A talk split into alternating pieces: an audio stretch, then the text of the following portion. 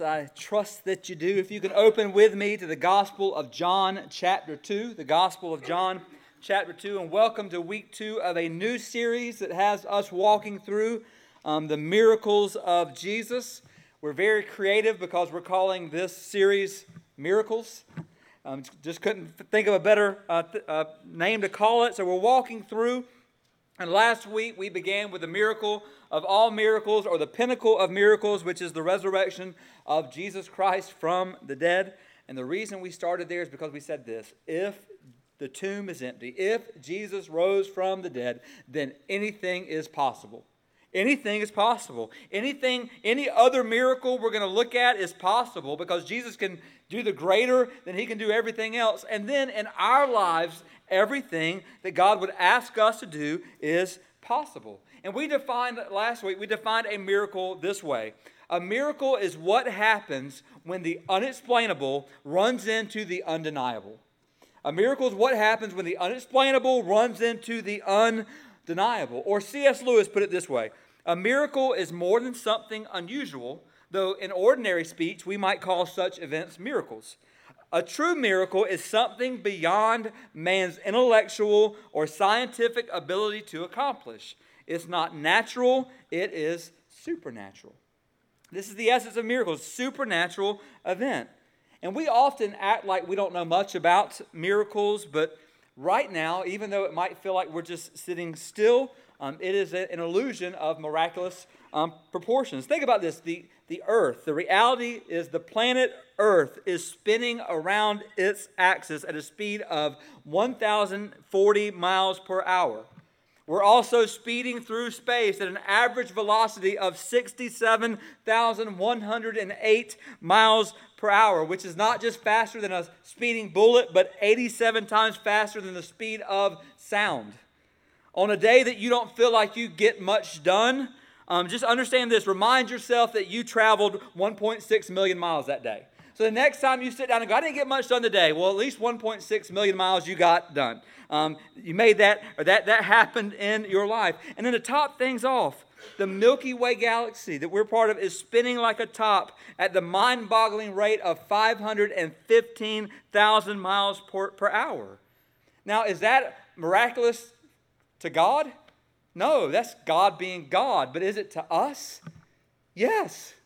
Yes, it's a picture of we can't do that. Only God can do that. But then think about this when was the last time you thanked God for keeping you in orbit? When was the last time you thanked God? I'm, I'm guessing never. I, am guessing um, there's never been a time where at the end of the day you said, Lord, I, I wasn't sure we were going to make the full rotation today, but you did it. I mean, most of us, we don't think that way. It's not something we pray about. And let me tell you why. God is so good at being God that we often take him for granted. God is so good at what he does that we take him for granted, even the miraculous. And here's what I know here's what's interesting. Every one of us has been in places where we have sought and wanted a miracle. All of us have. We want miracles. We just don't want to be put in a situation where we need a miracle. So think about that. We want miracles. We just hate being in situations where we where we need one or where we ask God for one. Yet our God is a God of the miraculous. He is a God of miracles. He is a God that will blow our minds with his power and with his faithfulness. I think of Oliver Wendell Holmes that once said that a mind stretched by a new idea never returns to its original shape. And I believe and I'm hoping and praying that that's what God will do during this series that God will take our minds and He will blow our minds with His power, with His miraculous um, ways, and that our minds would never come back, that we would trust God more and more to do what only God can do. Yet, let me say this. Let me give a little bit of advice from the beginning of this series. The whole point of this series is not for us to seek miracles. The whole point of this series is for us to seek Jesus. We want to seek the miraculous one. And we believe this if we seek Jesus, we will find ourselves in the midst of the miraculous. If you seek him, you'll find yourself in the middle of a miracle. First of all, salvation. You know, it amazes me how most Christians, if you have a conversation with them and you ask them the great miracles of their life, they don't mention salvation. And salvation is the greatest miracle that man could ever experience. The greatest miracle is not that God healed you of cancer, it's that God took your dead soul and brought it to life. That is the miracle of all miracles. So, this morning, what we're going to do is we're going to descend from the pinnacle of all miracles, the resurrection, and we're going to start from the beginning meaning we're going to begin with the first recorded miracle of Jesus in the Bible, which is found in John chapter 2, where Jesus turns water into wine. And see what in the world we can learn um, from Christ, what in the world we can hear from that. So if you're able, I'm going to ask you to stand as we honor God's word together. We're going to read the first 11 verses of chapter 2, and then we're going to dive in and see where God takes us. On the third day, there was a wedding at Cana in Galilee, and the mother of Jesus was there. Jesus also was invited to the wedding with his disciples. When the wine ran out, the mother of Jesus said to him, They have no wine. And Jesus said to her, Woman, let me just go ahead and say this do not try that at home. I have tried that with my mother, and she did not respond quite like Mary did. So just don't do it. Only Jesus can do that. Woman, what does this have to do with me? My hour has not yet come. His mother said to the servants, Do whatever he tells you. Now there were six stone water jars there for the Jewish rites of purification, each holding 20 or 30 gallons. Jesus said to the servants, Fill the jars with water, and they filled them up to the brim. And he said to them, Now draw some out and take it to the master of the feast. So they took it.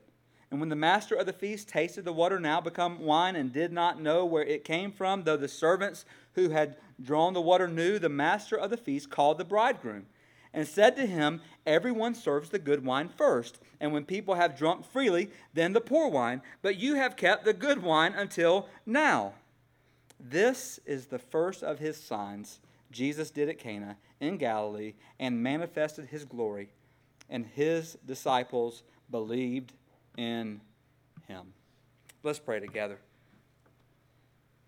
Oh God, that is our prayer today that we would see your glory and that we would believe in you more and more today.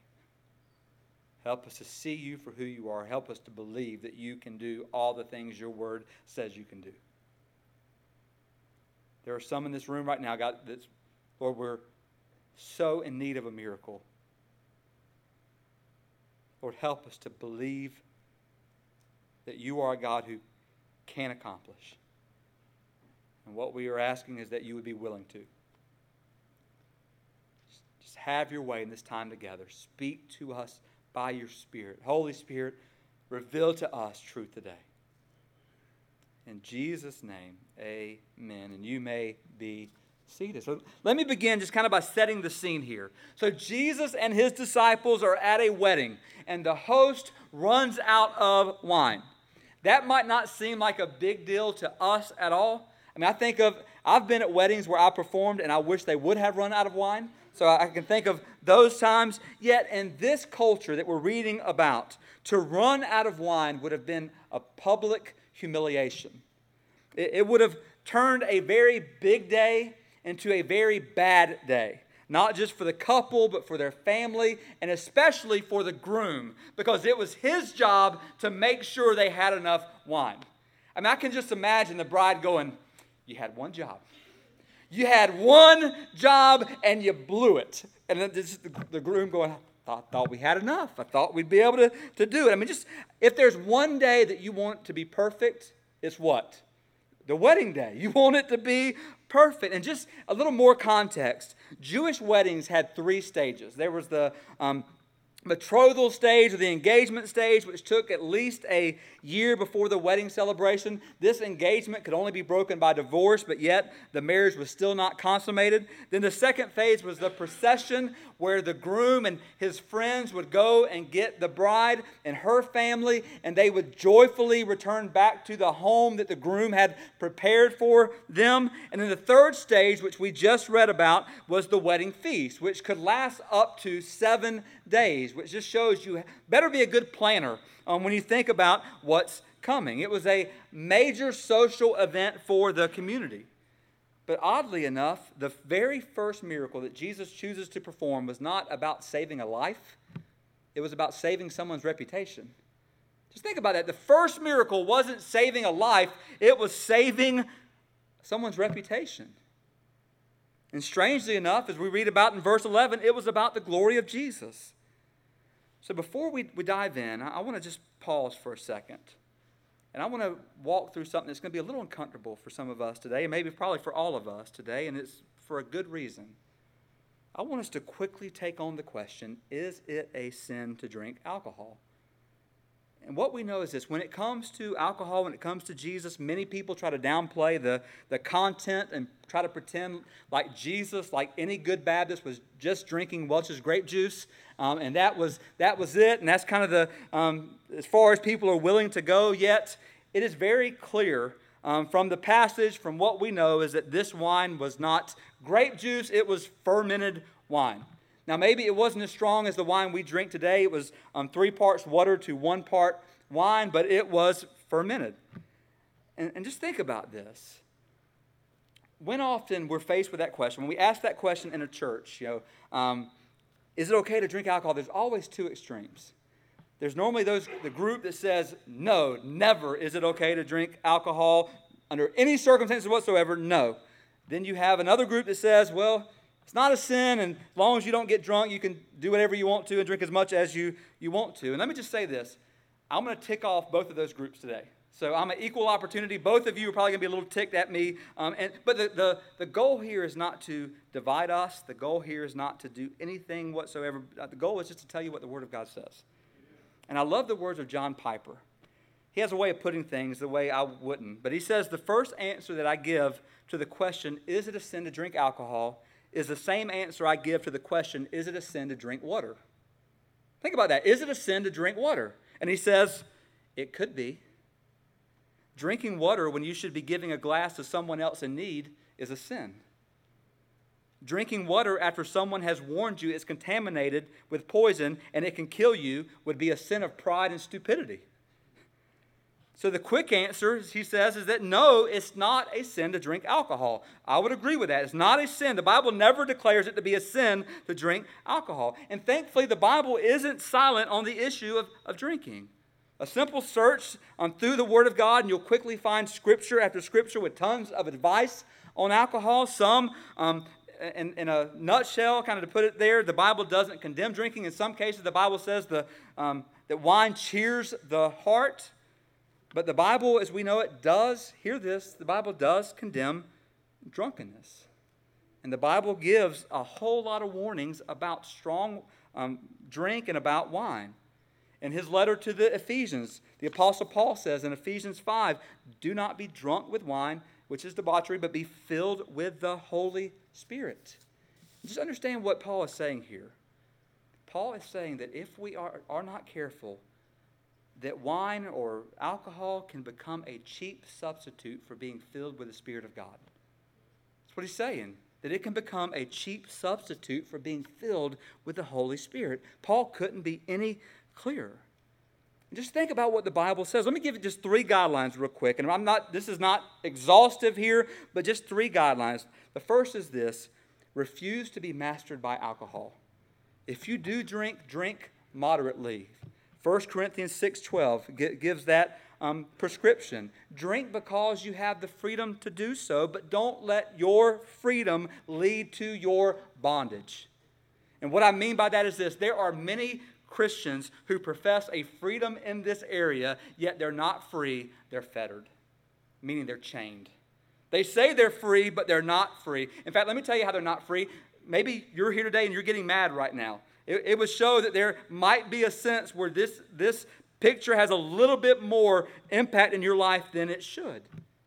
Or, second, avoid being a stumbling block to a weaker brother or sister. You can read this in Romans 14, 15 through 21. So, if you're in a situation where you can drink, but someone is with you or could be with you who struggles with alcohol out of your desire for their freedom, don't do it.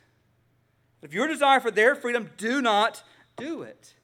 And then, last but not least, determine to pursue Christ as your ultimate pleasure in life. Proverbs 21 17 or Philippians 1 21. And what that means is this sometimes, and we know people who sometimes they will escape to alcohol, and they'll do so because their walk with Christ is lukewarm. If you drink in moderation, be careful not to drink as, as a means of escape, which can lead to further problems. And what I mean is this if you need to escape, or, or think of it this way over the last month or two months, how many times have you uttered the words, I just need a drink? And how many times have you uttered the word, I just need to get in the Word of God?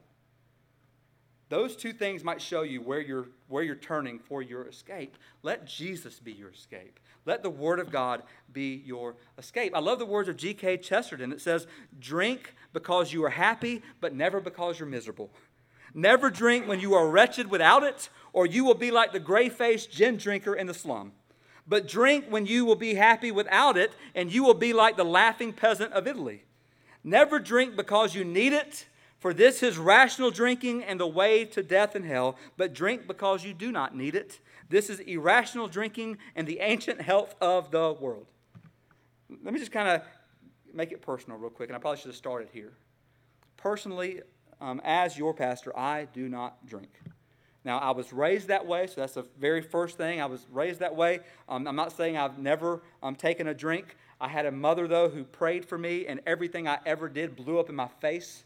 I mean, blew up in my face and um, never wanted to do it again. I mean, try it one time, it blows up, and I said, never touching that stuff again. And every everything, everything that I tried blew up in my my face. But I also think about, you know, me, me and Misty, we we have this, this mutual understanding that we do not drink. And the reason um, we do not is, um, first of all, because we're raised that way. Second of all, because we want to um, be a picture of freedom for other people that other people can be free. I know, I, and I, am sitting here and I'm thinking about Brother Joe here who has a, a testimony that comes from alcoholism. The, the worst thing I could do is to say, hey, Brother Joe, let's go get a beer. I mean, that's the worst thing I could do in that moment. No, I want to live my life to offer him freedom, and he's offering other people freedom and, and what Christ can, can do. So I think about that standpoint, and then I also think about this. So I want to offer people freedom, but at the same time, I don't want to um, try to impose what God, the, the convictions that God has put on me, on other people, saying because God has made this calling in my life, He must, without a doubt, make it in yours. I don't want to presume on what God has told me on anyone in, in this room. I just want to say this we live in a context we live in a context, meaning in the United States of America, that everything we do, we do to excess. We eat to excess, we drink to excess, we party to excess, we spend to excess. Everything we do, we do it more than we should, right? I mean, it's the, the world that is the context by which we live in, so we need to be careful. Laying that out there. Now, now here's what I'm not saying I'm not saying that I will never take a drink. Uh, you know, there was a situation back in 2007 that I was in on a mission trip. You've heard this story before. We were in Haiti. Um, we were um, offered communion at a church service. I had just preached a message, and they give us this cup, and I'm like, this doesn't smell right. This doesn't smell like grape juice. And I come to realize that this is Haitian moonshine and this big cup. And I'm like, I mean, not big cup, but it's like this. And I'm like, what am I going to do? And I was like, you know what? I'm not going to offend my brothers and sisters. So I, I drank it, it burned going down, and 12 years later, I still burp it up today, and it's still as hot as ever. You know, but I'm sitting there and I drink it, and I had, you know, I was like, get over it. And of course, I look over at Brother Eric, and he's going, you know, and okay, that that may or may not have happened, but it's so funny for the story that I, will go with it. But, you know, in, in, in those contexts, I'm not going to offend my brothers and sisters. If I ever go to, to Germany on a mission trip, I'm not going to offend my brothers and sisters in, in, in that way. So just, you know, and, some, some of you are sitting here today going, you didn't go far enough. Others of you sitting here going, you went way too far in, in this. here's what I'm, I'm saying be careful. Alcohol can be a very slippery slope. Be careful how you walk in it. Be careful not to let it make you stumble and fall. And I'll just end with that. Not, not the sermon, but just that part. Now, now we're going to move on. Now we're getting to the other stuff. Um, so, what I've already said, if you look at verse 11 of chapter 2, what I've already said is this Um, verse 11 shows us that this miracle is not just about helping Jesus save face. This miracle is about Jesus manifesting his own glory. He is revealing his own glory so that his disciples would believe more and more in him. So, what I want to do is, I want us to quickly this morning look at three ways by which, according to John 2, Jesus manifested his own glory, showing himself for who he is. The first is this number one, Jesus manifested his glory as an obedient son as an obedient son, which is going to sound really weird because he looks at his mother after she said they have no wine and he says, Woman, what does that have to do with me? How is that an obedient son? And think about this right before Jesus recorded his recorded first miracle, Jesus exalts his sonship not to his earthly mother, but to his heavenly father. That's what I mean. An obedient son, he was now saying, Of all things, I'm obeying you, Dad you, my heavenly father, and not you, mom, my earthly mother. Just think about those words. Woman, what do you want? Well, what does this have to do with me? Listen, we don't get to say that. You don't get to say that. If you're the Son of God, you can say that. But since we're not, we don't get to say that. Ever. But when we think about that use of the word woman, it wasn't disrespectful in this culture to, to say those words. So to say woman to someone, it wasn't disrespectful. In fact, from the cross in John 19, Jesus used those words again um, to Mary, and he spoke tenderly to her. But what, it, what, it, what kind of what was weird was that it was um, not common in that culture for you to address your mother that way. So there's definitely a rebuke here where Jesus says, What does this have to do with me? There's kind of a rebuke where five other times that phrase, What does this have to do with me, is found in the New Testament, and all five times it's a demon speaking to Jesus. So think of it like this. So Jesus would come into the demon's territory, which was really Jesus' territory. The demons did not like what Jesus was trying to press on them. So they would say, What does this have to do with you, O Son of God? And so they're saying, don't press here. We don't want you pressing here. And that's what Jesus is saying here to his mother. Mom, why are you pressing in here? This is none of your business. You're pressing where you shouldn't be pressing. But then, in another sense, we see that it becomes very clear that Jesus, as the eldest son, is now providing and caring for Mary. We don't read about Joseph anymore, and most scholars believe that Joseph is now dead.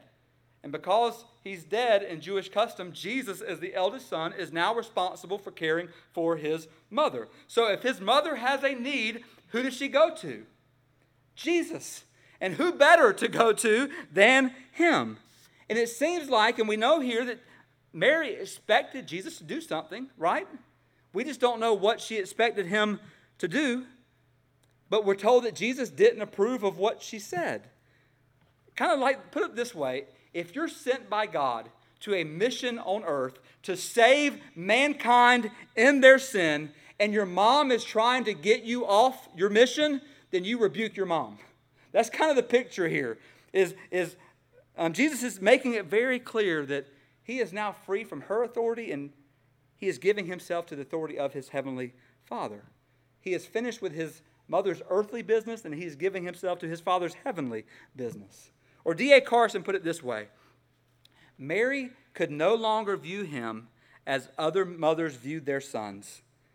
She must no longer be allowed the prerogatives of motherhood. It's a remarkable fact everywhere that Mary appears during the course of Jesus' ministry, Jesus establishes distance between them. And granted, as I'm speaking these words, I can feel the, the kind of glares that are coming from moms in this room going, that's not right. You better, I mean, I feel your glares. I'm just trying not to make eye contact with any of the moms in this room. But just understand, Jesus is making it clear in this moment that there can be no other competing controls in his life. He is giving himself totally to his Father. Yet, what makes this so significant and what makes this so strange, follow with me here, is that Jesus still chooses to take care of the problem by doing a miracle. I mean, Jesus could have just said, Got it, mom. I'm right on it. I'm going to make it happen. That's what he did. He immediately performed a miracle, but that's not what he said. He wanted to make it very clear, Mom, this isn't about what you want me to do. This is about what God the Father wants me to do. And then for us, follow me. Look at verse 5.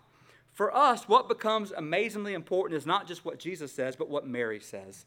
In verse 5, it says, His mother said to the servants, so she, she didn't let this rebuke affect her at all. She turns to the servants and says, Do whatever he tells you. You know what I call that? That's good advice. In fact, let me give that advice to you today. Whatever Jesus tells you, do it. Whatever Jesus tells you, do it. Do it. Do whatever he tells you. Are you doing what he tells you? How has he spoken to you? How are you responding to it? So Jesus manifested his glory as an obedient son, but then secondly, Jesus manifested his glory as the ultimate purifier. And so let's start with the phrase in verse 4. Jesus says, and use these, these words, My hour has not yet come. This is the first time Jesus uses this phrase in the book of John, but he would use it, I think, eight other times in the gospel. And every time Jesus said, My hour hasn't come, what Jesus was saying is this His hour was the hour of death when he would die for sinners. So he's saying that this miracle is pointing beyond just a earthly miracle to something even greater. Meaning, put it like this Jesus didn't just come to earth to change water into wine, Jesus came to earth to change sinners into saints. He came to earth to change dead into living. That's why he came to earth to change those who were his enemies into not just his friends, but his sons and his daughters. This is why he came. And we praise God for why he came. And then we're introduced to six stone jars. Look at verses 6 and 7 with me. It says, Now there were six stone jars there for the Jewish rites of purification, each holding 20 or 30 gallons. And Jesus said to the servants, Fill the jars with water, and they filled them up to the brim. So these large um, jars were set aside for what was called ritual cleansing um, in Jewish worship practices. Or put it like this these um, ceremonial jars represented cleanliness. And so people were, it was a not part of the commands that we see in the Word of God. It was a added man-made law um, that the Pharisees added on in a very real way. Um, before you eat, you wash your hands. If you read Mark 7, the disciples got in trouble because they didn't do that. Apparently, they were um, dirty men who just went to the table and started eating without washing their hands. And the Pharisees came to Jesus and said, How dare they? What are they doing? How dare they do this? But here's what it shows us Judaism at that time was more concerned with outward cleansing than they were with the inward heart. And John recognizes and records something amazing. He says there were just six stone jars. Do you know what the number six means in the Bible? The number six is the, is number of what? Number of man. So man was made on the sixth day. Man is only supposed to work for, according to the Old Testament, um, six days. The sixth commandment man should not murder man. And here you have six water pots. And John tells us that they were according to the manner of purification of the Jews, which means they were for they were a religious instrument. And guess what he tells us? They're empty. They're empty. You know what that means? Don't miss this. Our religion, any attempt that you and I make to get to God, will not leave us full, it will always leave us empty. Any, any attempt that we make to try to find ourselves good in the eyes of God will not fill us up, but will always leave us empty before Him. And then think about it like this Jesus then tells these servants to take these jars and to go fill them up with water. Now, I don't know about you, but my reaction would have been, why? We're, we're not lacking water, Jesus, we're lacking wine. We, we didn't run out of water. I don't know why you would want us to get water, but yet they went. And not only did they go, but they filled these jars up to the brim. Why would they do that? In my mind, I think of this. They, Jesus, we don't know what you're up to. We don't know what you're doing. You tell us to do it, we're going to do it, and we're going to fill it up all the way because we don't want anything else to get in the way. We don't want anyone else to be able to add anything to what you're doing. So therefore, we're going to fill it all the way up to the brim, and you've got to come through. And that's exactly what Jesus did. And here's a great lesson here. Don't miss this. If you, like the servants, do the little things like they're big things, then God will do really big things like they're very little things. When we do little things like they're big things, God will do big things like they're little things. And then don't miss this lesson. Sometimes the natural has to happen first so that God can come through with the supernatural. Meaning, sometimes it's our job to do what God has called us to do, even though we don't understand it, even though we might look stupid if we do it, and yet we do it naturally, and then God comes through supernaturally. But we have to take that first step of obedience, and then God will come through. Because God always comes through. And this might seem like the least significant of all the miracles. In fact, think about this Jesus never says anything. Jesus doesn't look at these stone jars and go and says, wine, and gets everybody's attention. No, he just willed that the water be wine and said, go serve it. And that was it. That was it. Yet, don't miss this. Jesus shows himself as the God who shows up when we get empty. He shows up when we run out. And there are some of us in this room this morning, you are on empty. You're on empty. You're doing things as much as you can do in your own strength, in your own power, in your own ability, and you just can't. And the reason why you can't is because you were never meant to. You were never meant to. We were meant to rest all that we are upon the one who can. And he shows up when we run out. And he fills us. And then he pours us out for his glory. And then he fills us again and pours us out yet again. Jesus manifests his glory as the ultimate purifier. And then lastly, lastly, Jesus manifested his glory as an omnipotent bridegroom as omnipotent bridegroom. So the first miracle that Jesus does is to complete what the bridegroom or what the groom at the wedding didn't complete. So look at verses 9 through 11. It says, When the master of the feast tasted the water now become wine and did not know where it came from, though the servants who had drawn the water knew, the master of the feast called the bridegroom and said to him, Everyone serves the good wine first, and when people have drunk freely, then the poor wine. But you have kept the good wine until now. Just think about that. So, this master of the, of the, feast, master of the ceremonies, calls the groom and says, Most people serve the best first and then they give the cheap stuff, the box stuff, but that's not what you have done. You've saved the best until now. And of course, the point is no, he didn't. He let it run out, right? He let it run out. He let the wine run out. He did not plan sufficiently. And that's the way all the grooms are of this earth, or even to put it better, all earthly spouses fail to be all we ought to be all the time. Let me say it again. All earthly spouses in this room and in this world, we fail to be all that we ought to be. Right? We fail to be all that we ought to be. But Jesus is the perfect, all providing, omnipotent bridegroom. He never fails. Out of water comes wine. And although, I love this, although the, the master of the feast enjoyed this wine, he had no idea where it came from, but the servants did. And there's another lesson here. If you're seeking the greatest position there is, you might miss what Christ is doing. But if you put yourself at a servant at his feet and you're willing to do whatever it is that he tells you to do, you will see him and you will experience more of him. And the beautiful picture here is that wine in the, in the Bible is a picture of joy. That Jesus came to this earth to bring us transforming joy of our salvation and through salvation. And this is why we run out today.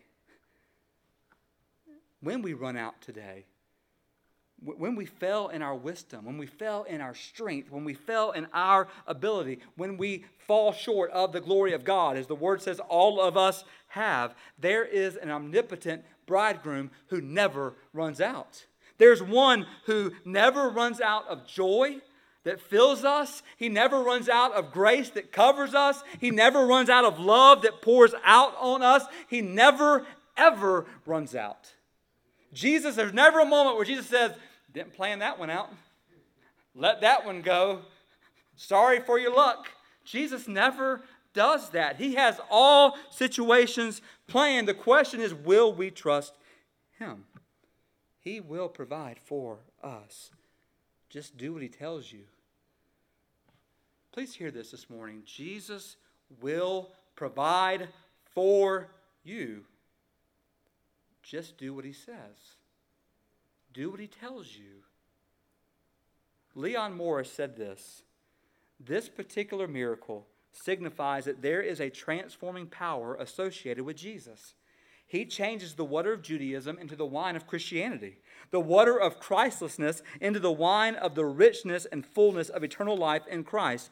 He changes the water of the law into the wine of the gospel. It's what Jesus came to do. Isn't that amazing? And then look at verse 11. Once again, it says this, and I put on the screen. This is the first of his signs. It's amazing to me that John did not call these things miracles. He called them signs. And the reason he called them signs is because he tells us, and we read this last week, in John 20, 30, and 31, John tells us why he wrote his gospel. John says this Now Jesus did many other signs in the presence of the disciples, which are not written in this book, but these are written that you may believe that Jesus Christ or Jesus is the Christ, the Son of God, and that by believing you may have life in his name. So John says, I included the signs that I included so that you might believe. And then look at verse 11. This is the first of his signs Jesus did at Cana in Galilee and manifested his glory. And what was the effect? And his disciples believed in him. And here's the, here's the weird thing don't miss this. His disciples had already believed in him. So this isn't their first belief. They had already believed in him. But here's the point that John is trying to make faith isn't just a one time and you're done kind of thing. No, we believe Jesus and we are saved, and then guess what we do? We keep believing him. We don't just believe and are saved and then we just stop believing. No, we believe him for our salvation, and then we take the next step, we believe. And the next step, we believe. And the next step, and all we're doing is we're growing more and more and more in our belief of Him. Let me just end this way this morning. There might be some here today who are like those six water pots. You're here, you're close to the presence of Christ, but you are empty. You're empty. And you're empty because you don't know the joy that only Christ can give. Or you're empty because you are cut off from God because of your sin and you've never turned to the Savior. May today be the day that you do that. May the day be the day that you turn from your sin, turn from trusting in yourself, and turn to Jesus Christ. And let me just also say this others might be in this room, and maybe you have trusted Christ, yet your life is not filled with abundant joy. You don't have the joy of salvation that Psalm 51 talks about. You've been cut off from that. And let me tell you how you get it. You see more of his glory and you believe more of what he says. So the question becomes this what is he telling you to do? Whatever Jesus is saying today, do it. Do it. Whatever it is that he's telling you to do, don't, don't say, I'll think about it. Because the second you say, I'm thinking about it, Satan goes, yes. Because Satan will get your mind off of it. Whatever it is that He's telling you to do, do it now. Go ahead and I'm going to ask you to stand to your feet. We're going to call the musicians forward as we enter into a time of invitation and consecration. And let us pray together. Father, we thank you for today. Jesus, we thank you for who you are. Jesus, we thank you for why you came. Not just to turn water into wine, but to turn wicked, rebellious sinners into sons and daughters of God. Father, I pray that if there's any in this room today that that's never happened, that today would be that day. That today would be the day that they cry out to you, Jesus, for salvation. That they would confess that they cannot save themselves. Their religion will leave them empty every single time. Jesus, only you can fill them. Do that today. Lord, I pray for believers all across this room. Jesus, however you are speaking to them today, in the words of Mary, whatever Jesus is saying, do it. Whatever, Jesus, whatever you're telling us today, may we do it. Give us the grace to do it. Give us the strength to do it. Give us the boldness to do it. Finish this time in Jesus' name. Amen.